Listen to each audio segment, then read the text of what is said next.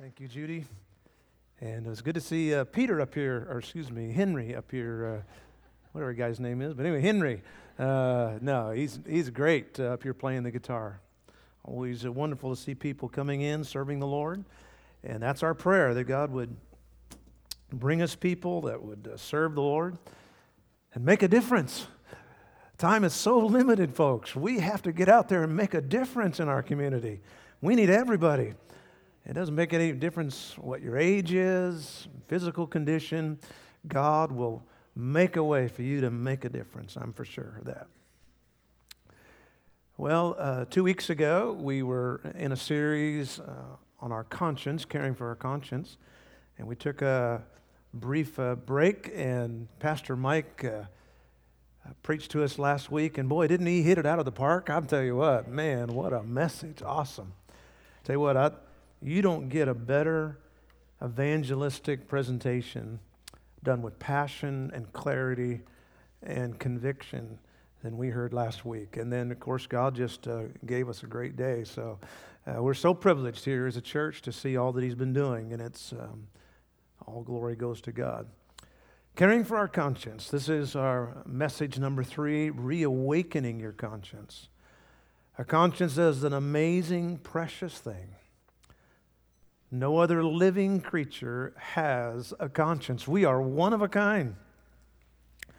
Somewhere tucked in the dashboard of our soul and spirit, there is this amazing and wonderful warning light. And when we're about ready to exceed the speed limit or bust through a light, uh, all of a sudden a warning light goes off and says, Don't do it, there's going to be trouble. You may have heard of false alarms.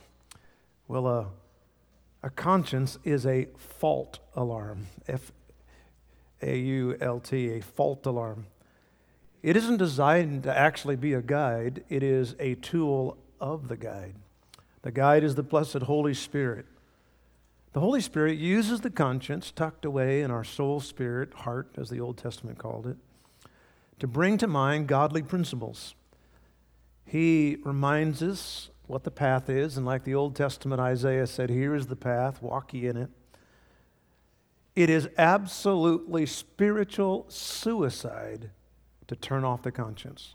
And I know in this day we live in, it's not popular to talk about shame and guilt feelings, but the fact is, uh, it is a vital tool of God. He placed it there, and we should uh, calibrate it correctly. We should make sure that all the instruments are clean so that we can listen to the Holy Spirit. In this series, uh, in addition to on a personal level reminding us of how important a conscience is, I feel like it's important to address uh, what I see is a, a problem in the modern church, and that is we are pulling away from a biblical understanding of the fact of sin. Today, uh, in so many churches, sadly, uh, feelings of guilt or shame are always treated as something that are off base or even hurtful. And so we're told to switch them off, we're told to get rid of them. But the fact is, that is very short sighted advice. Now, granted, false guilt is nothing that we should have, but uh, a conscience is a amazing, wise gift from the hand of a loving Father. God knew what He was doing when He put a conscience in us. And so to turn it off or to just say it's no longer something we need to be concerned about is so erroneous. And so that's what we've been talking about. Well, uh, a conscience, of course, uh, uh brings with it lots of jokes out there. Uh, one person said that a good conscience actually is just a sign of a bad memory. Another person said, My conscience is clear. I just don't even use it. um, it was Sir Arthur Conan Doyle, uh, known as a wise guy, but he was the author of the Sherlock Holmes stories. And he decided one day to play a joke on 12 of his friends. And so he sent them all an anonymous message. Here's what the message said Flee at once. All is discovered. Within 24 hours, all 12 of his friends had left the country. That's because all of us really, I think, at some level or another, deal with uh, guilt. I think really, if we had to be honest about it, uh, we'd all say, Yeah, there's some things I got some guilt over. Well, I'm here to uh, teach us what the scripture says about that. We shouldn't live with guilt. That's a fact. But we must deal with it correctly, not just switch it off. And so let's get God's mind on this. Let's pray. Father, we thank you this morning for this opportunity. Lord, I thank you for a tender conscience. I thank you for conviction. I thank you, Lord, that after all these years, hearing thousands of messages, hearing tens of thousands of songs and of scriptural truths, I thank you, Lord, that I still have a tender conscience. Lord, I'm just grateful for that. It's you. And I want each of these people here, Lord, give them a tender conscience, give them a clear conscience. Lord, I pray you will just, if they uh, have turned it off, anybody here today, Lord, may today they reawaken it and may it be calibrated correctly by your grace and by your word. In Jesus' name, amen. All right, let's go to 1 Timothy chapter 1. We find a spiritual father talking to his son in the Lord, and he said, Good son, I want you to fight the fight. Well, what weapons do I have, Dad? Verse 19 holding in one hand the faith. Not just faith, although you certainly should have faith, but it is the faith. The entire Bible, that's the faith. Someone once said, Does your church have a constitution? And being kind of the uh, facetious guy that I am once in a while, I handed him a Bible. I said, There you go. That's our constitution. The fact is, uh, really, you know, from Genesis 1 to Revelation 22, it makes no difference. We believe the faith. That is the faith. I believe the whole Bible, from cover to cover. Paul said, Don't equivocate about the Bible. Don't ever say, oh, well, it contains the truth. No, it is truth. Don't ever say that, well, you know, yeah, but there are translation errors. Don't go down there. You just, just lock, stock, and barrel, believe it. You say, well, I can't understand it all. Really? Wow. That's brilliant. Huh. God wrote it. kind of makes sense that we're not going to understand it all. Amen? But don't not believe it until you say, well, I'm just not going to believe it. No, do the exact opposite. Believe it until proven otherwise. That's a much better way to approach the, the faith. Believe it all. I just believe it all. When I get, if I don't understand it now, when I get further light, it'll make sense. Paul said, Timothy, hold in one hand the faith, and in the other hand, a good conscience. If you don't have those two weapons, a clear conscience, I mean, there are lots of people who know the Bible, can quote the Bible, but they have a dirty conscience, and they're ineffective. They, they, there would be no way in the world they could stand in a pulpit or sing because they will be so afraid that so and so is going to say something, so and so is going to say something or do something. You've got to have a clear conscience if you're going to tell someone about the Lord. I mean, you just can't, uh, if you have any kind of integrity at all. Because he, he said, Paul said this if you, if you doubt, even for a second, the validity of the Bible, and if you don't have a clear conscience, your life is going to end up in a train wreck. A shipwreck would be the Bible term. And so here in verse 19, he says very clear. He said, It will be a train wreck if you don't deal with this. Now, there is no better example in Scripture of someone who had a good conscience, a healthy conscience, than Zacchaeus. Now, you may remember a little bit about Zacchaeus. He was the short guy. Well, there's more to him than just that. Let's go to Luke chapter 19. The short guy that was in a tree. Verse number one And Jesus entered and passed through Jericho. And behold, there was a man named Zacchaeus, which was chief among the publicans, and he was rich. Now, Jesus was on the other side of Jordan River. He's on his way to Bethany, and he's in the vicinity of Jerusalem. He's about ready to raise Lazarus to, uh, from the dead, and he's going to have this great, wonderful, miraculous manifestation. But he stops and touches people wherever he is. And folks, we need to remember that. There is no task, there is no duty so important, uh, or very few, that we can't touch somebody along life's way. And we may not have a lot of time, but we could at least smile and touch them for the Lord somehow. Well, on his way to Bethany to raise Lazarus from the dead, he comes across a publican.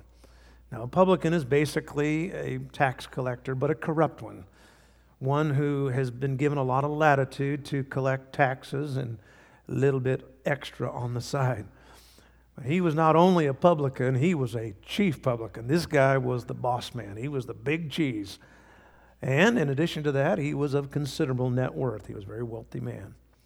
So Jesus is setting the stage for a guy like that. You don't usually find government officials, public elected officials who make a stand for Jesus. You don't find wealthy people that, you know, often that do that. But uh, this guy got it. Verse 3 And he sought to see Jesus, who he was, and he could not for the press.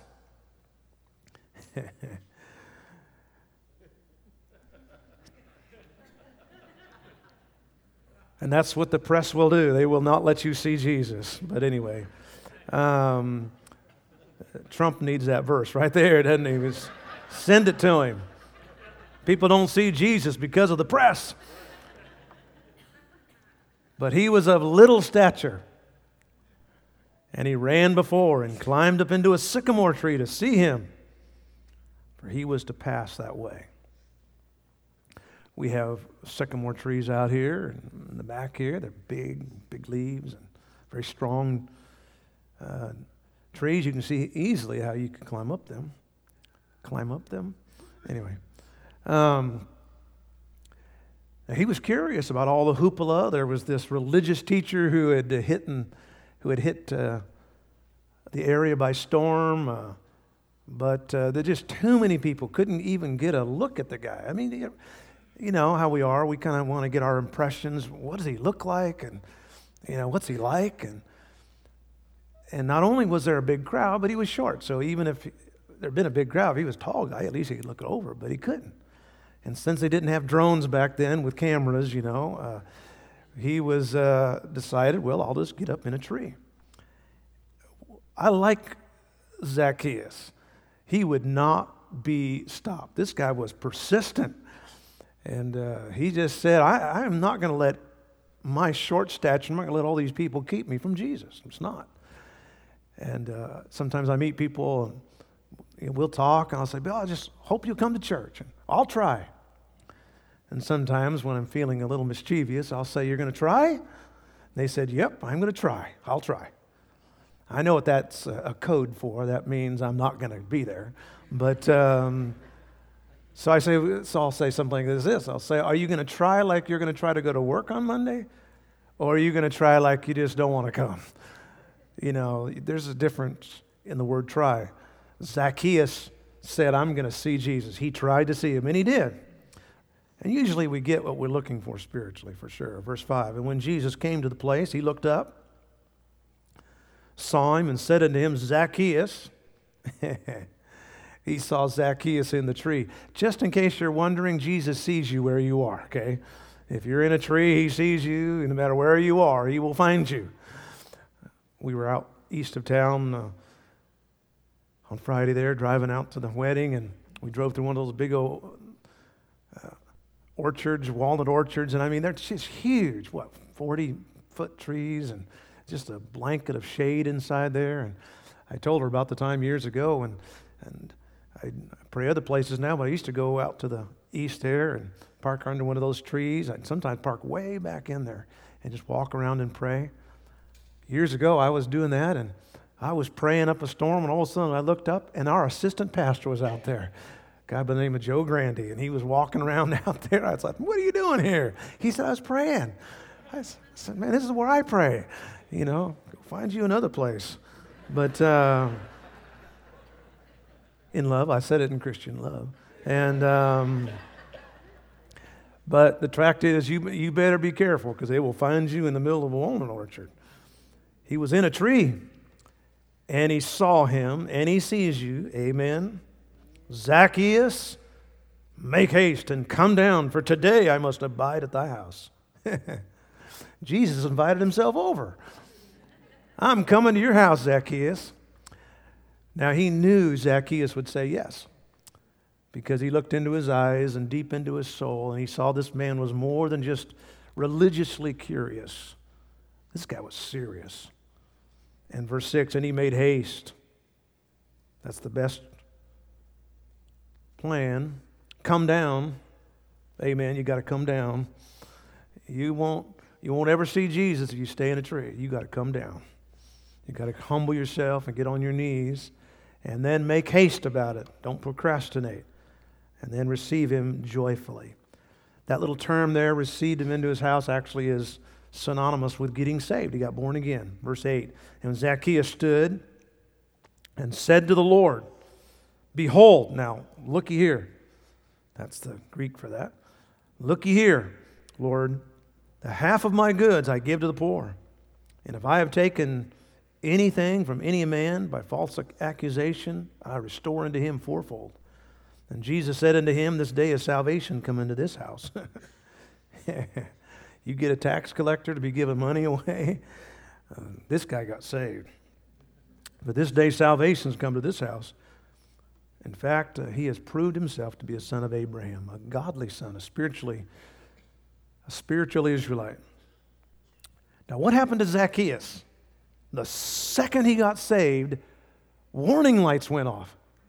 I mean, his, his warning lights were just dead. Had, he did nothing going.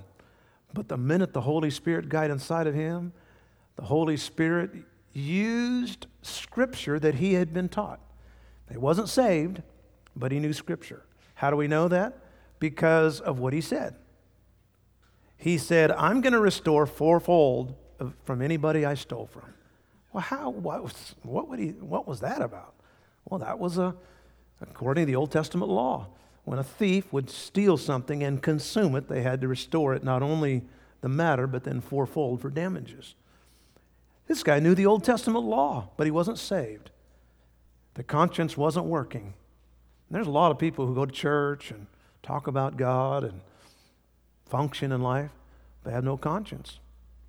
And what happens? And what's going? And, that is, and that's what Paul said. That is a, that is an absolutely dangerous place to be, because you will you will find yourself. It won't be too long. You'll be shipwrecked.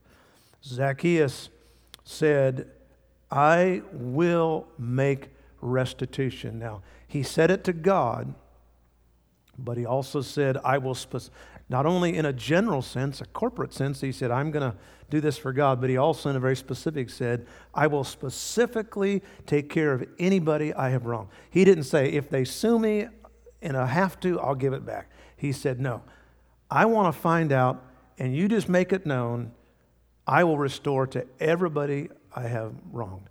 The fact is, in this case, not, not in every case, of course, but in this case, he had gotten wealthy by uh, dishonest means. And so he knew, and maybe not totally, but he knew at least partially that every bit of the money he had was just a lie. The conscience is an amazing thing. And when you make restitution, it is a free, freedom making point in your life. Someone once said that man is the only creature of God that can blush and is the only one that needs to violate your conscience and we pay a price. Oh, what anguish and oh, what regret and fear and shame comes if you have a good conscience and you go against it. But if you respond to the warnings and the light of an awakened conscience, you'll find peace and joy and self respect. A mother was trying to teach her boy the difference between the word conscious and conscience. They sound the same. And she was trying to get him to know the difference between conscious and conscience. And she said, Son, do you know the difference between those two words? And he said, Yes, I do, Mom. He said, Conscious is when you were aware of something, and conscience is when you wish you weren't aware of those things. and so, what is a conscience? It's like a sundial, it is as a sundial, it is no better than the light that shines on it. Perhaps you've been to a place, and some of you are old enough, that's what you used to use instead of watches. And, uh, but, um, but you've seen a, a sundial, and they only work because of the light. You put it in darkness, and they don't work. The conscience is like a sundial, it is like a skylight. It only operates if you keep it clean. It only functions if you make sure that all the dirt is off of it. If you leave any kind of dirt on it, it just it's not going to be certainly as bright as it should be. And so our soul, if we let dirt stay there, it just begins to dim that conscience. A conscience is like one of those irritating LED reader boards that tell us to slow down. Those things are a perfect example of a conscience. I'm driving down the road, minding my own business, just having a good time, and that th- thing begins to flash. I didn't even ask it to flash. I did not even want it to flash, and yet it will say, Here's your speed, here's what the speed limit is, slow down. Boy, those conscience things bother you. In today's world we live in, it is mostly considered to be a defect that robs people of their self esteem. Don't ever make anybody convicted, you will make them feel bad. It is thought of as a disorder, but the opposite is actually true. In the New Testament, the word conscience is a Greek word that comes from two root words. It means co knowledge.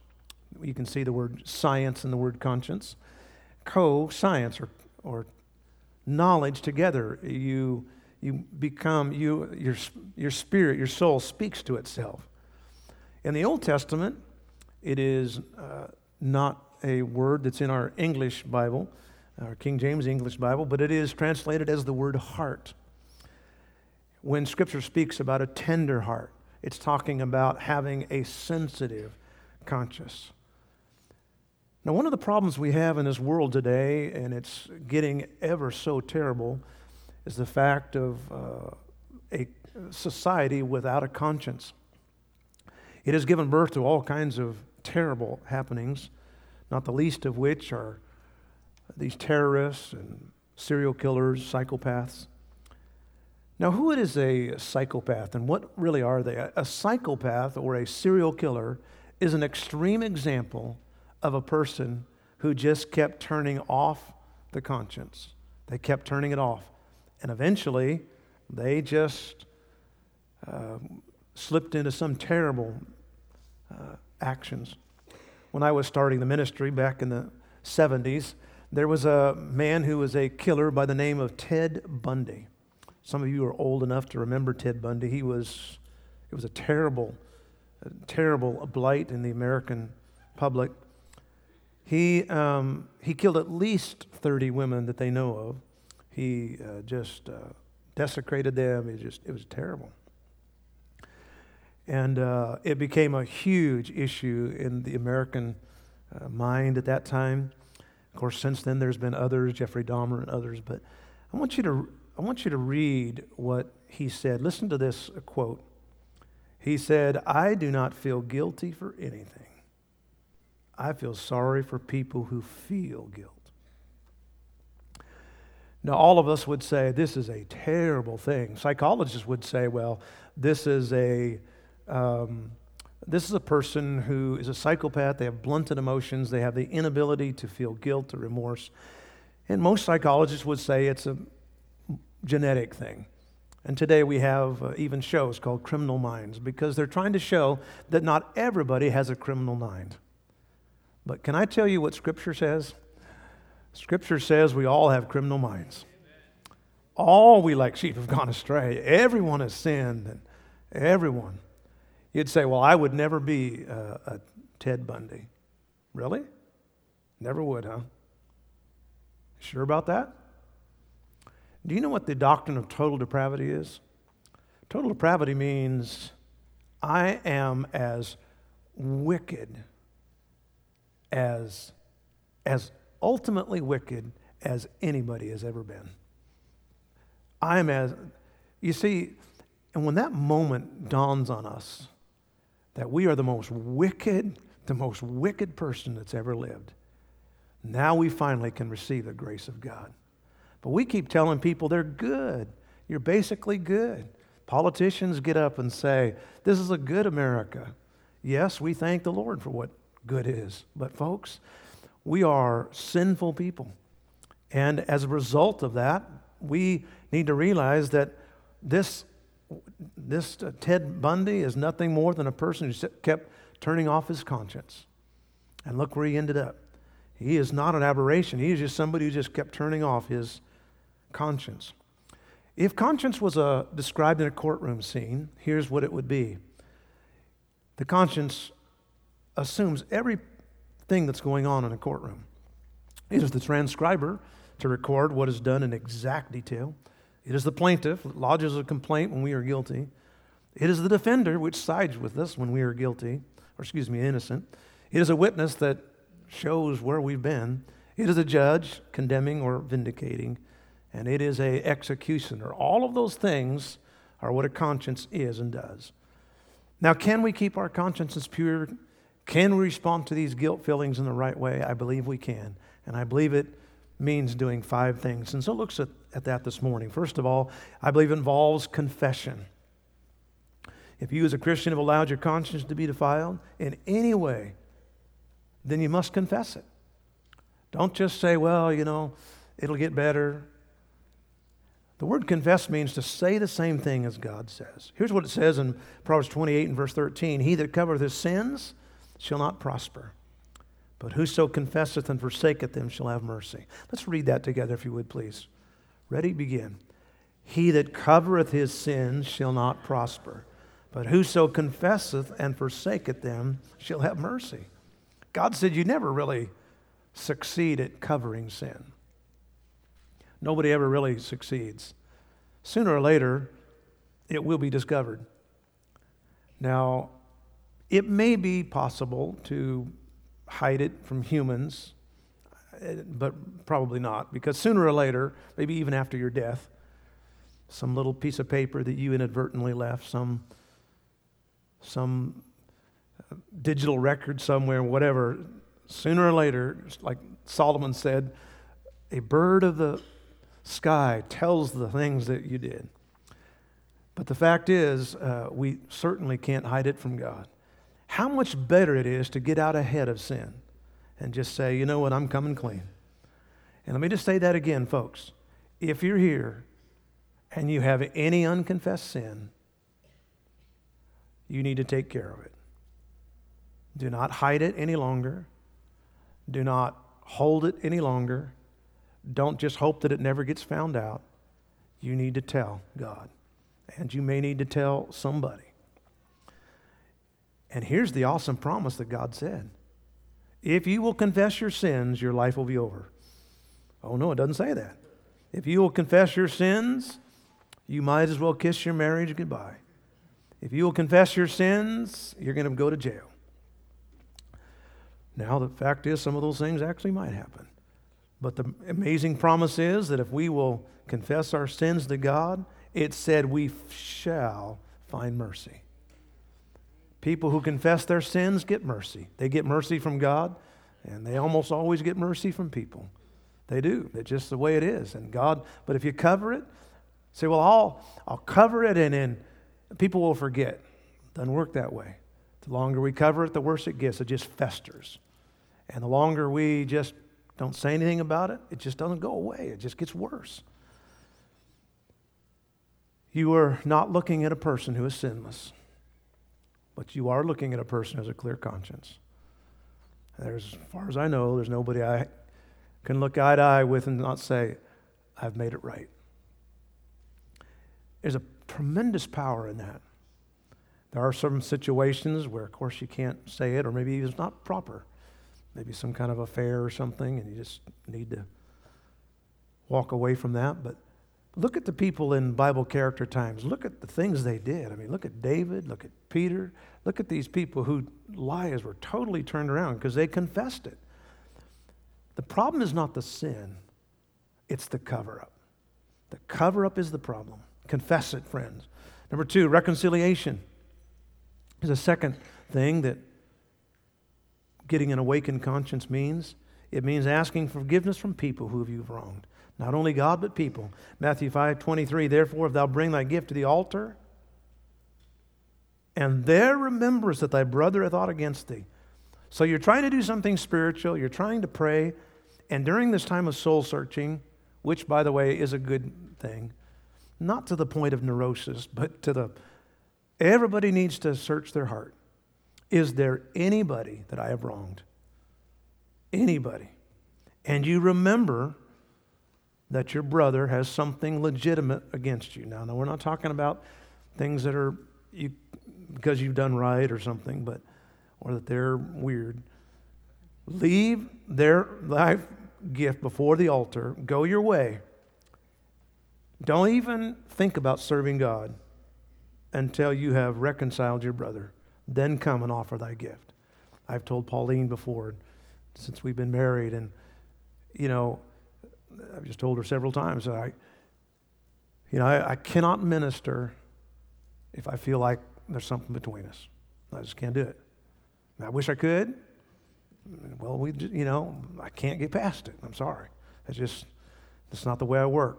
This can't, it can't happen. Same way, you know, we all need to be with God. Is I can't, I cannot minister. I cannot function. I cannot pray. I, in this case, cannot pray. Cannot do something if I feel like that I have somebody has a legitimate issue. I've wronged them. That's why God said, when you remember that, and by the way, how important it is to be our own prosecuting attorney. We should not let somebody else have to make have to hold us accountable. By the way, this moment I'm talking about right now, this moment where we become our own prosecuting attorney is one of the most important moments of a Christian's life. Because when I will do right, regardless of where I could be 5,000 miles from here, you take Pastor Mike, I mean, he's way over there in Mumbai, the sin center of the world. Who knows what in the world he's doing over there? But I know what he's doing. He's serving God. And he is his own prosecuting attorney. His conscience is. Where I, you don't know what I've done all week. Now, Pauline knows. She kind of keeps track of me. I have to tell her. She doesn't chase after me, but she, I, I tell her all the time, here's what I'm going to be doing, here's where I am. Of course, when you drive a car like mine, you can't go anywhere without somebody knowing you, you know, but uh, I can drive it on purpose. I don't want one of those, you know, uh, incognito guys. Wherever I go, you know where I'm at. Get it right, folks. Years ago, when Elizabeth was born, precious little thing. She had so many issues, and among them, she had gotten very severe jaundice, and the doctors were talking about, I think, blood transfusions and all kinds of stuff. And she was such a, just so small, just a little tiny little baby. And I remember uh, just uh, leaving the hospital room there and walking up and down the halls of St. Joseph early in the morning. And uh, I just said, God, if there is something in my life that had a part in this, because I honestly I had some bitterness, and I said, Lord, if this is me in any way, shape, or form, oh God. And I'll tell you what, there was a freedom that came that few moments, and later on that day, I told the doctor, I said, Would you check her bilirubin levels again and just, just see where she's at. And the doctor checked him. He said, It's too soon. If things haven't changed. I said, Would you just do it, please? He, he was gracious enough to do it. He did. He said, I'm shocked. He said, It just absolutely so much better. And they was able to uh, bring her home with us from the hospital. I tell you one fo- thing, folks. If you want your prayers answered, keep a keep your keep clear with God and keep clear with others. Just now, you can't fix people that are just got you know crazy concepts. But I'll tell you one thing: if you if they have a legitimate concern, then we need to make reconciliation. Number three, restitution. And when necessary, and if possible, we need to make complete restitution, like Zacchaeus did. He was serious. And I'll guarantee it, when he went over to those people and paid them their hundred dollars that he stole from them, and they, and then he gave them two hundred, And then he gave him 300. Finally, he gave him $400. They were like, What is this for? He said, I stole $100 from you, and here's fourfold for what I did. They were like, and he was like, Yes, freedom.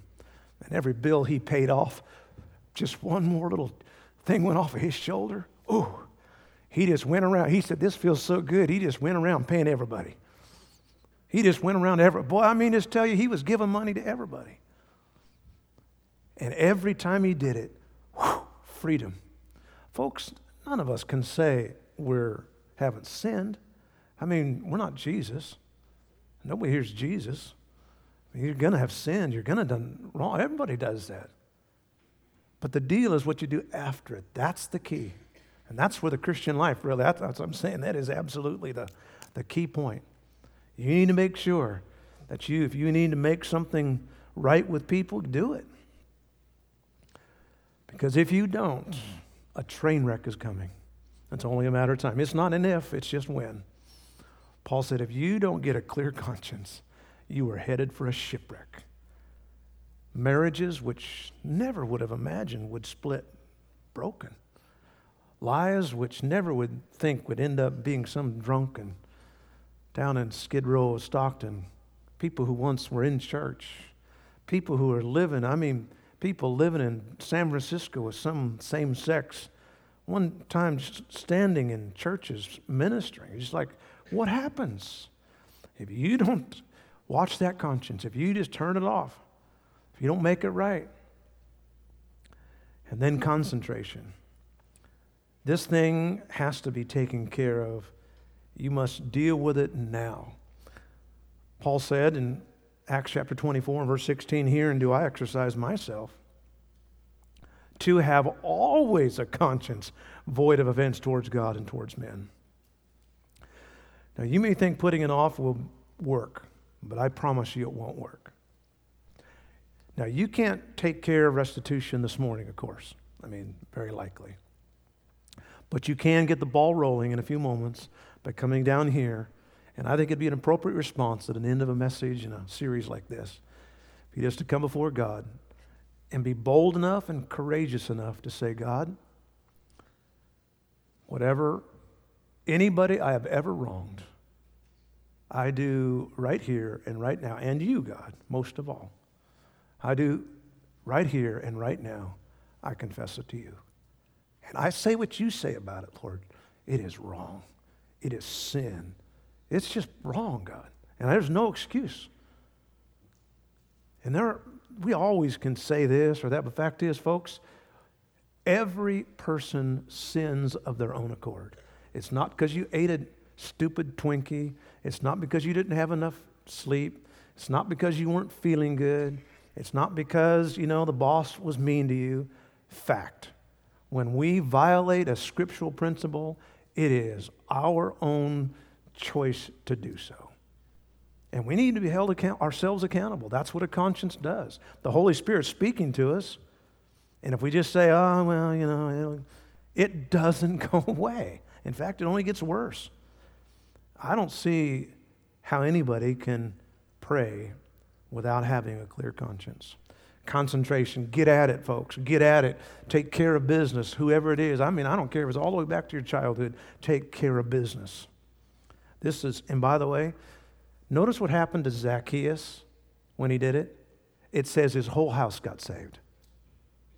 He made things right, and his, it started a revival. Because that's when you know people are serious. Because everybody can talk, right? Man, I've been around long enough to know everybody can talk, you know. But there's, uh, there's about, what, 18 inches between an elbow and a mouth. You know, the big difference between what that says and what actually happens. Number five, number one, confession. Number two, reconciliation. Number three, restitution. Number four, concentration. And number five, education. You must guide your conscience into truth over tradition. We saw during this series in 1 Corinthians 8 how that some people had a weak conscience because they were allowing themselves to become um, hobbled and hogtied with what others were saying. Perhaps it were their culture, maybe a teacher in school or their friends or Hollywood or some religious leader. It could even be their parents or relatives. But they were hobbled with unnecessary bias. And it's stealing their joy, creating hindrances for service.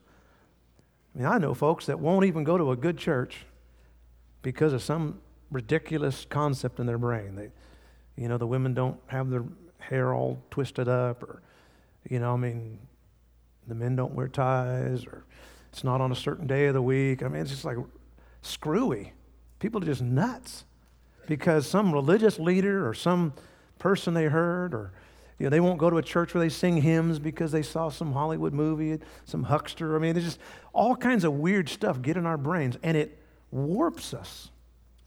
Now, let me tell you what Jesus warned of. And he warned that a warped conscience is no joke, it's a serious matter. And he, when he talked to some religious, religious people, look what he said. He said, Here's what you're doing. You know what you're doing? He said, You are so blind and you're guiding others, you're just, just heaping the same junk on them, baggage. You're straining, you're choking on a gnat, like a smallest little tiny fruit fly and at the same time, you're swallowing camels. He said, You folks are just, you are crazy. He said, You are so strict about insignificant things that you let the big things go. I mean, so weird. And folks, I'm telling you, that is a description of what I see so much today. People just all off base, all just crazy. And Paul said, It is hindering your ability to serve God. Get a big picture. Those disciples were under so much pressure, they were being so beat up. Those Pharisees were complaining that they weren't washing their hands, the disciples weren't washing their hands before they ate the corn. At the same time, those suckers were paying to, to make Jesus, to kill Jesus that's at the very same time, they were all upset about washing hands. They were, they were paying off people to kill Jesus. I mean, he told them, he told them straight up. He said, I'm to say it right now. He said, You people are choking on gnats and you're swallowing camels. That is no, that is a terrible way to live your Christian life. So we have some people who have no conscience. We have other people that have a, an erroneous conscience. It's because they're just listening to tradition or Hollywood or some teacher in school or whatever. He, and the only answer is to re educate it biblically. Is it biblically wrong? If it's not, then just cool it a little, calm down. Just it's just not what you think it is. And folks, we are we are we are drowning today in sin. We're drowning today in a lack of education about a true conscience. What has happened to America's conscience? We've corporately lost our conscience. I mean, this week, our good president stood up there and said, We cannot any longer allow perverts to be a part of our serv- military service. And I applaud him for that. And yet, you would think that he just violated the civil rights of every person that ever lived. You just like unbelievable. But that just tells you how much our w- world has gotten off. I mean, and they will twist it to say you don't care about people or whatever. The folks, we, we are losing our biblical conscience. We need to have an educated conscience, the right conscience, getting back to where it should be. I remember reading a few years ago about a man in Boston who confessed to a murder. That's not a very usual thing to do, but what made this one even more unusual was that he confessed to a murder that he had done 41 years earlier. This just happened a few years ago. He, con- went, he, he went into the police station and confessed that he had committed murder 41 years earlier in the 60s. His reason? He had an attack of conscience. And that's what he had told, that's what he told the police. He said he had an attack of conscience. You know, that's an interesting word, isn't it? And that's exactly what a good conscience will do. It will ruin your party. It will rob your thoughts and disturb your nights and take your sleep away and foul up your pleasures and ruin your appetite? I know many a person who thinks that a salacious affair will add some zest to their life and only to hate every single second of it and even wish they would get caught. Folks, thank God for a conscience.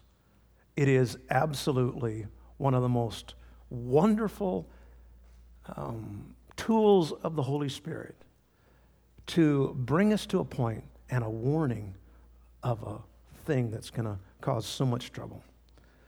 we've sung today about God's love. We've sung today about giving our hearts to the Lord. Now it's your turn. And I trust that you, as we end this message, will say, okay, I want a clear conscience. I want a tender spirit.